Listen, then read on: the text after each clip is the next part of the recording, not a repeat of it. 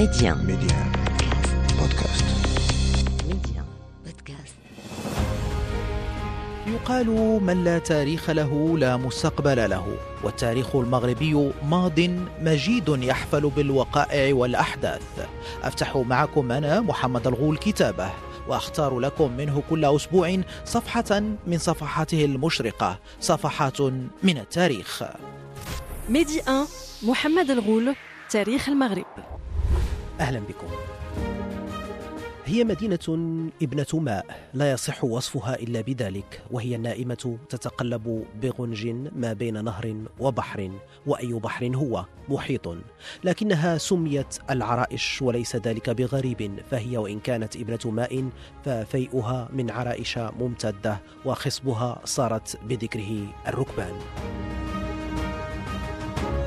عرائش الكون لا أهوى سواها.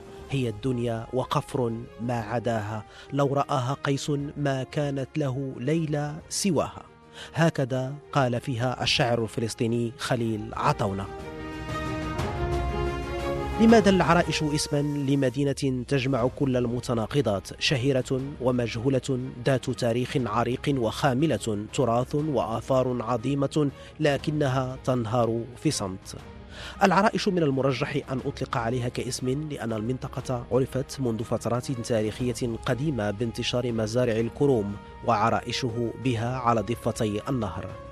العرائش مثلها مثل عدد من المدن المغربية يطال الغموض نشأتها رغم اتفاق المؤرخين على قدم هذه النشأة.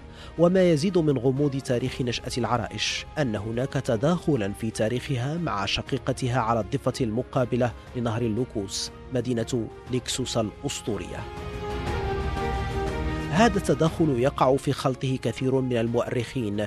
في حين يؤكد آخرون أن المدينتين منفصلتين هناك مؤرخون يرون بأن العرائش أقدم من لكسوس وأن اسمها القديم كان هو ليسا وآخرون يقولون بأن اسمها كان هو لكسوس ليبيا ولكن المرجح هنا أن هذه الآراء من نوع الخلط ما بين العرائش ولكسوس وعلى كل هذا لا ينفي ذاك فالعرائش مدينة ضاربة في عمق تاريخ هذا الوطن في مراحله القديمة.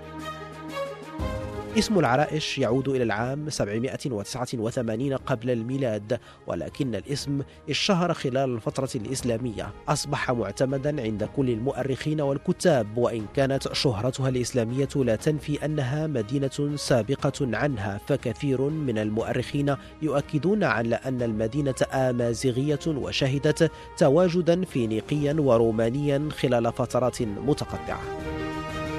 وحتى خلال الفترة الإسلامية تضاربت الكتابات حول المدينة وحول تأسيسها وبنائها بينما كتبه أبو القاسم الزياني الذي عاش في القرن الثامن عشر وابن زيدان مثلا الحسن الوزان في القرن السادس عشر الميلادي أو ليون الإفريقي يعد من المؤرخين الذين قاربوا إشكالية تأسيس المدينة لكنه بسبب تضارب المعلومات لم يغامر كثيرا في معلوماته حول تأسيسها. واكتفى بقوله العرائش مدينة أسسها الأفارقة القدامى على شاطئ المحيط في المكان الذي يصب فيه نهر اللوكوس في البحر. الأفارقة القدامى هنا في إشارة إلى الأمازيغ. والبعض اعتمد تسمية العرائش كدليل له على التأكيد أن المدينة بنيت خلال الفترة الإسلامية وتبقى هذه الأسرار والغموض الذي يلف فترة النشأة للمدينة من بين المميزات التي تطال تاريخ غالبية المدن المغربية لسبب وجيه هو قدمها. في ديوانه رماد هسبريس يقول الشاعر المغربي محمد الخمار الكنوني من يد ليد تتنقل هذه الحقول ترابا هواء وماء فهل كان ذلكم قدرا وقضاء أبحرت بالحقول السفين إلى أين ليست. ونشير هنا إلى أن للعرائش كمدينة علاقة غريبة مع الأدب والشعر فكثير من أبنائها شعراء كبار واجتذبت المدينة الكثيرين منهم للإقامة بها لما توفره لهم من أجواء الإبداع الخلاق. ويكفي الإشارة هنا إلى أن الكاتب والشاعر الصعلوك لكن المتشبث بكثير من المبادئ الإنسانية والمدافع عنها بصرامة الشاعر والمسرحي والكاتب الفرنسي جون جيني اختار أن يدفن بها بالمقبرة الكاثوليكية حيث قبره يستلقي على ربوة صغيرة لا يفصله عن البحر سوى سور حجري قديم قبر بسيط كتب على شاهدته جون جينيه من العام 12 900 وألف إلى العام 86 900 وألف. يبتعد قليلا عن قبور الجنود الإسبان الذين قتلوا أثناء المعارك الاستعمارية بالمغرب. وبجواره يرقد الأديب العالمي الإسباني خوان غويتيسولو الذي أوصى بأن يدفن بجوار صديقه الذي يعتبره شيخه في الأدب. جون جيني أخالط عمق أزقتك بتريث المتيقن لأصلي حتى الغسق. في مشل العاشقين ترابك في مساجدك المورقة صوامعها في عيون الراحلين في الحكايات الشتوية للصيادين في دورك البيضاء أتعقبها كنورس هائم يشاكس صيد المساء. هكذا تغنى شاعر الخمال بدر الدين بمدينة العرائش في قصيدته المعنونة العرائش. العرائش بسبب موقعها كسبت منذ نشأتها أهمية استراتيجية وهذا يتأكد من خلال تحولها إلى محطة صراع مزمن بين الدول المغربية والقوى الأوروبية خاصة الإيبيرية. اهتمام الأوروبيين بالمدينة تزايد منذ القرنين الثالث عشر والرابع عشر الميلادي وخاصة بسبب مينائها الهام.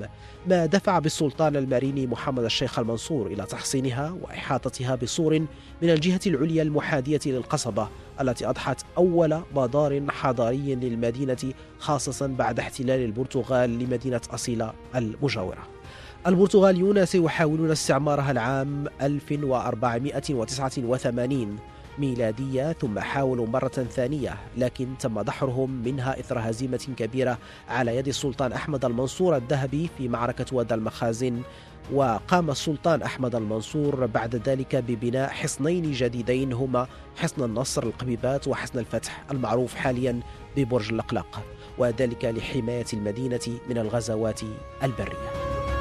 الإسبان بدورهم أظهروا أطماعا قوية بالمدينة ففي العام 10 600 وألف تنازل السلطان محمد الشيخ عن المدينة للملك الإسباني فيليب الثالث بموجب اتفاقية ثنائية لكن السلطان المولى إسماعيل تمكن من استرجاعها العام 1689 ميلادية وقام بتعزيز تحصيناتها.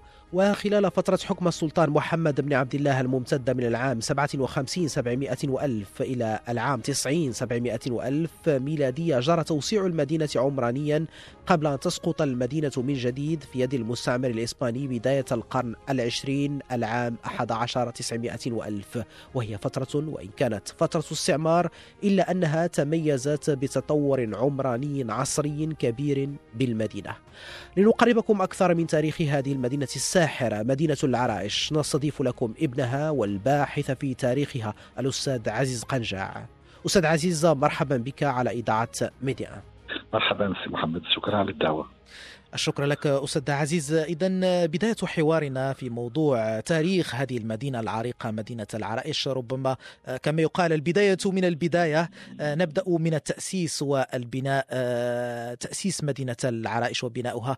أعلم أن هناك روايات متضاربة بخصوص بناء هذه المدينة وتأسيسها. هناك من يربطها بالمدينة الأسطورية لكسوس وهناك من يقول بأن التاريخ المدينتين منفصل رغم أنهما جيران توأمان الآن إلا أن تاريخ بنائهما منفصل فالمدينة لكسوس تاريخها يختلط بالأسطورة في حين أن مدينة العرائش تأسيسها وبناؤها كان في الفترة الإسلامية للمغرب أستاذ عزيز أي روايتان ترجح؟ سي محمد اولا سؤال هو اشكالي في الحقيقة وينم عن عن عن اطلاع جيد بتاريخ المدينة. على اعتبار أنه وقع تزاحم بين المدينتين في الموقع ديال الريادة. أكيد أن ليكسوس حازت على عندها أهمية خاصة على اعتبار أنها مدينة تمتد إلى القرن الحادي عشر قبل الميلاد. وبالتالي آه، صيغت حولها مجموعة من الأساطير ارتبطت بالتفاحة الذهبية ارتبطت بالمادة الثانية عشر من سفر هرقل وصراعه مع التنين الذي هو واد لوكوس. اذا كاينة مجموعة الأساطير. ثاني حاجة أنها مدينة اللي آه، ذكرها ذكرها مجموعة من المؤرخين اليونان وكذلك آه، الرومان. مدينه كذلك اللي تعود إلى الفترة الفينيقية آه، كانت مركزا اساسيا للتجاره لتجارة البحر المتوسط ورغم أنها جاءت على على ضفة المحيط الاطلسي لأنها ارتبطت بشبكة التجارة المتوسطية آنذاك. عموما ليكسوس هي مدينة لها تاريخها لها وضعها لها موقعها. والخلط بينها وبين مدينة العرائش أظنه من درب الخطأ الذي يقع فيه المؤرخون عموما. آه، على اعتبار أن مدينة العرائش هي مدينة لها خصوصيتها آه، فهي مدينة آه، إفريقيا كما يصفها الحسن الوزان في كتابه وصف إفريقيا الحسن الوزان هو اليون الإفريقي يقول أن مدينة عرائش مدينة بناها الأفارقة القدامى في حين أن لكسوس نجدها مدينة إذا بغيت تقول ارتبطت بالتاريخ العالمي آنذاك يعني بتاريخ البحر الأبيض المتوسط على اعتبار أن العالم كله كان مجموع في البحر الأبيض المتوسط العالم القديم أقصد. إذا ارتبطت بالفينيقيين بالرومان ارتبطت بهذا التاريخ تاريخ ذو الصيغة العالمية. في حين أن مدينة العرائش هي مدينة اذا بغيت تكون مدينة محلية آه، بنوها آه، الأفارقة القدماء يقصد بهم الافارقه القدماء يقصد بهم الأمازيغ آه، سكان المغرب الأصليون. اذا الفرق يعطينا مجموعة من النتائج الإيجابية في البحث التاريخي. هذا الفرق بين بين التفرقه بين ليكسوس وبين العرائش يعطينا مجموعة من المعطيات ويغني يغني البحث التاريخي آه، في حين عندما ندمج لكسوس في مدينة العرائش أظن أنه يتم ابتصار مجموعة من المعلومات المهمة ويجرنا إلى كسل في التحقيق آه، في المصادر التاريخية.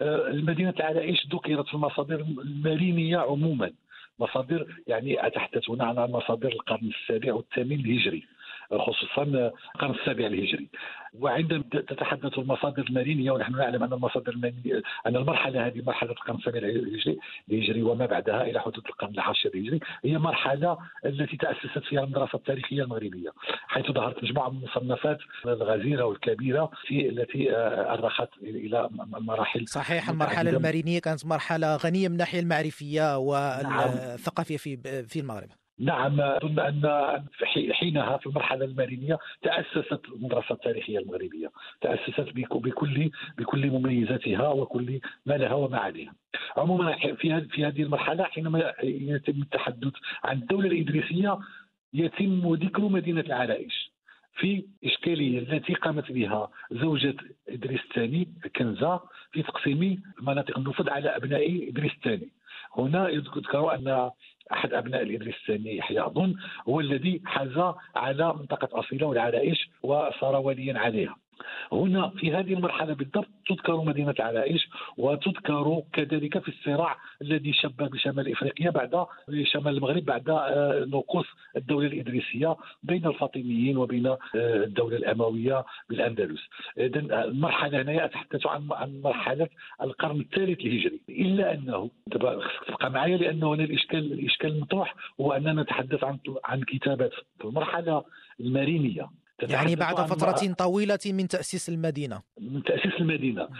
إلا أننا إذا عدنا إلى المصادر التي تحدثت عن تلك المرحلة أو كانت قريبة من تلك المرحلة لا نجد ذكرا لمدينة العرائس. إذا إذا عدنا قبل المرحلة المارينية وحاولنا أن نتلمس النصوص التي وردت علينا خلال القرن الرابع الخامس والسادس آه، الهجري لا نجد ذكرا لمدينة العرائش وخصوصا في النصوص التي وصلتنا من المصادر الجغرافية لأنه النصوص التاريخية كانت قليلة جدا إبان القرن الرابع والخامس السادس كانت نصوصا قليلة. نجد المعجب للمراكشي ومجهول الذي كتب عن تاريخ مراكش وكذلك ابن عداري ابن عداري المراكشي الذي كتب البيان المغرب ولم يذكر هذه المصنفات التي كانت في في صميم التاريخ يعني أنها لمؤرخين.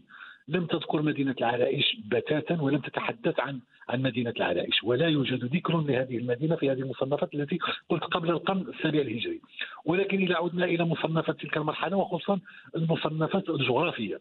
وأتحدث هنا عن عن أبو عبيد البكري الذي عاش في القرن الخامس الهجري وتوفي سنة 487 هجرية. بمعنى أنه توفي أواخر القرن القرن الخامس الهجري. فأبو عبيد البكري هذا مصدر أساسي في تاريخ المغرب وجغرافي من الأندلس ولكنه مصدر أساسي في تاريخ المغرب على اعتبار أنه إن قلت لك حادثة ستتفق معي أنه الوحيد الذي الذي تحدث عن عن تاسيس دولة مرغواطه وهو الذي تحدث عن ملوكها وهو الذي فعلا هذه الفترة تقريبا ممحية من التاريخ المغربي رغم أنها كانت مملكة عظيمة في التاريخ المغربي. غامضة هي مرحلة غامضة. نجد أبو عبيد الكريم كل النصوص التي تتحدث عن دولة مرغواطه كلها كلها استبدت معلوماتها من كتاب المغرب في ذكر بلاد إفريقيا والمغرب. وهذا الكتاب هو الذي تحدث عن دولة برغوطه وتحدث عن الاشكالات التي ارتبطت بتاريخ المغرب خلال القرن الخامس والرابع الهجري. وهو الذي تحدث الواحد الذي تحدث عن كيفية ظهور دولة المرابطين عندما كانوا في الصحراء. مجموعة من القبائل مكونة من من المتونه وزناقا ولمطاء إلى آخره. كانت مجموعة من القبائل التي توحدت بعد وأعطتنا الدولة المرابطين وهو الذي تحدث عن الدولة قلنا البرغوثيه الواحد اما النصوص الأخرى كلها كانت تأويلات للمعلومات التي أدلى بها المكري، المكري حينما يتحدث عن مدينة ويميز المناطق حسب حسب الأنهار، فبعد سابو يقول أنه بعد سابو يوجد آه، وادي سفدد ولا يسكن بوادي سفدد أبيض اللون إلا وعتله وادي سفدد هذا هو اللي كيجي من مرسم باعتبار أنه كيكون كيطلع من من من سلا يعني يعني يحيل على واد لوكوس. وادي اللوكوس. يتحدث عن وادي اللوكوس ويقول أنه يسميه بسفدد. يعني اسم مختلف أم غير الأسماء التي نعرفها نحن. هذه أسماء لا نعرفها. هذه أسماء آه قديمة جدا ويبدو أنها من من تركيبتها اللغوية أنها أمازيغية المبنى. أستاذ أستاذ عزيز أنه... أستاذ عزيز قبل أن تستمر هل آه نفهم من هذا بأن ربما المدينة مدينة العرائش كانت موجودة باسم مختلف هو ما جعل بأن ربما آه، لا تصل إلينا المعلومة بالتسلسل الزمني بأن المدينة كانت موجودة في هذه الفترة. الاشكال دقيق جدا، واش كانت المدينة موجودة ولا لا؟ هذا اشكال إشكال آه، دقيق على اعتبار أنه آه، إذا كانت الروايات المدينيه تحدثت عن عن وجود مدينة العرائش وأنه وقع حولها تناحر بين بين أبناء ادريس الثاني وكذلك بين الدولة المروانية والفاطمية في في شمال المغرب، فأظن انه كان هناك آه، اذا بغيت تقول تجمع سكاني في في هذه المنطقة. علاش كنتكلم لك بالمصادر؟ لأنه المصادر التاريخية اللي يمكن تفتح لنا المشكل. تحل لنا المشكل. أنا هي التي تحدد فعلا. آه بعد البكري كي كاين واحد اللي كيجي من موراه مباشرة جغرافي آخر والذي تكلم عن دابا المشكل هو أنه انت نهر اللوكوس ما كيقولوش كيسميوه نهر السردد وحينما يتحدثون بحال مثلا أنا غادي نجيك دابا مباشرة غادي نقول لك الاشكالات مطروحه هي في التسميات وفي تاريخ وفي تاريخ هذه المنطقة بالخصوص. الإدريسي تعرف أن الإدريسي في كتابه نزهة المشتق في اختراق الآفاق لم يترك نقطة في الأرض إلا وتحدث عنها. الكتاب موسوعي جدا كان دقيقا جدا واعتمد على على أصفار مولها ملك صقليه آنذاك بنفسه للتعرف على نقطة بنقطة وكل أماكن الأرض المعمورة المعروفة آنذاك. وبالتالي حينما يتحدث عن المنطقة ديالنا يتحدث عن نهر السفدد يقول آه، وعلى نهر السفدد يتحدث عن شميس عن مدينة شميس التاريخيه آه، التي توجد على نهر السفديد وبينها وبين البحر نحو نحو ميل بمعنى أنه لا ذكر لمدينة العرائش كاين النهر لوكوس اللي هو كان اسمه السفديد توجد عليه مدينة شميس وأي ذكر لمدينة العرائش لا نجده بتاتا. وهذو جغرافيين هذو جغرافيين كانوا مدينة شميس يعني مدينة شميس الاسم الآخر لليكسوس لمدينة ليكسوس آه. مدينة ليكسوس كان اسمها تشميس شميس ليكسا ليكسوس. يعني مجموعة هذه الأسماء حسب حسب التجاذبات اللغوية التي عمت المنطقة خلال خلال مرحلاتها الطويلة. اذا آه، الواد اسمه سفدد مدينة غير مذكورة وكذلك نجد أنه ذكر ديال مدينة لوكوس وعدم ذكر مدينه مدينة اسمها العلائش. إلا انه إلا أنه جغرافي آخر وهو من القرن السابع الهجري وهنا سيبدأ ذكر مدينة العرائش يقول أنه على الجانب على الجانب الجنوبي من مدينة آه، ليكسوس توجد وعلى البحر توجد العرائش وعلى شماله توجد تشميس. قال في جملة بالغة وكانتا مدينتين آه، في مدة العلويين آه، عامرة آه، بهذه الصيغة عامرة. ثم صارت قريتين بالفتن. أظن أنه ابن سعيد المغربي وهو جغرافي أيضا في هذه الإشارة يشير إلى أنها صارت فارغة بالفتن خلال هذه المرحلة القرن الثالث الهجري. يعني أن هذا التجمع السكاني اللي كان على مدينة العرائش أفنية وفنية خلال هذه الصراعات و عمل سكانها على إخلاء وعلى الهجرة إلى مناطق أخرى إذا آه، لنتفق على هذه المسألة هو أنه نحن نتحدث عن فراغ تاريخي لاسم مدينة اسمها العرائش طيلة القرن الرابع الخامس والسادس الهجري. يعني ثلاثة القرون وهذو من قبل جغرافيين يعني أنهم ليسوا مؤرخين بالمعنى بمعنى انه نقولوا ان الاحداث الاحداث ما جرتهمش يتكلموا على العريش لا هذو الجغرافيين كانوا يتكلمون عن المناطق. يعني, كل وقت خصو يذكر الاسماء المدن التي توجد عليه شمس والعرائش مثلا كذا. يعني انهم لم يذكروا اسم مدينة العرائش لأنه لأنه اظنها أنها كانت قد خربت وأفرغت من سكانها. إلى هنا نحن نحن أظن أعتقد أننا متفاهمين. متفقين. الأستاذ عزيز قنجاع الباحث في تاريخ العرائش. جزيل الشكر لك على مساهمتك القيمة في تقريبنا من التاريخ الغني لهذه المدينة الساحرة. شكرا لك. مستمعينا أذكركم أنه يمكنكم إعادة الاستماع لكل أعداد تاريخ المغرب حصريا عبر تحميل تطبيق ميديا بودكاست. إلى اللقاء. ميدي 1 محمد الغول تاريخ المغرب.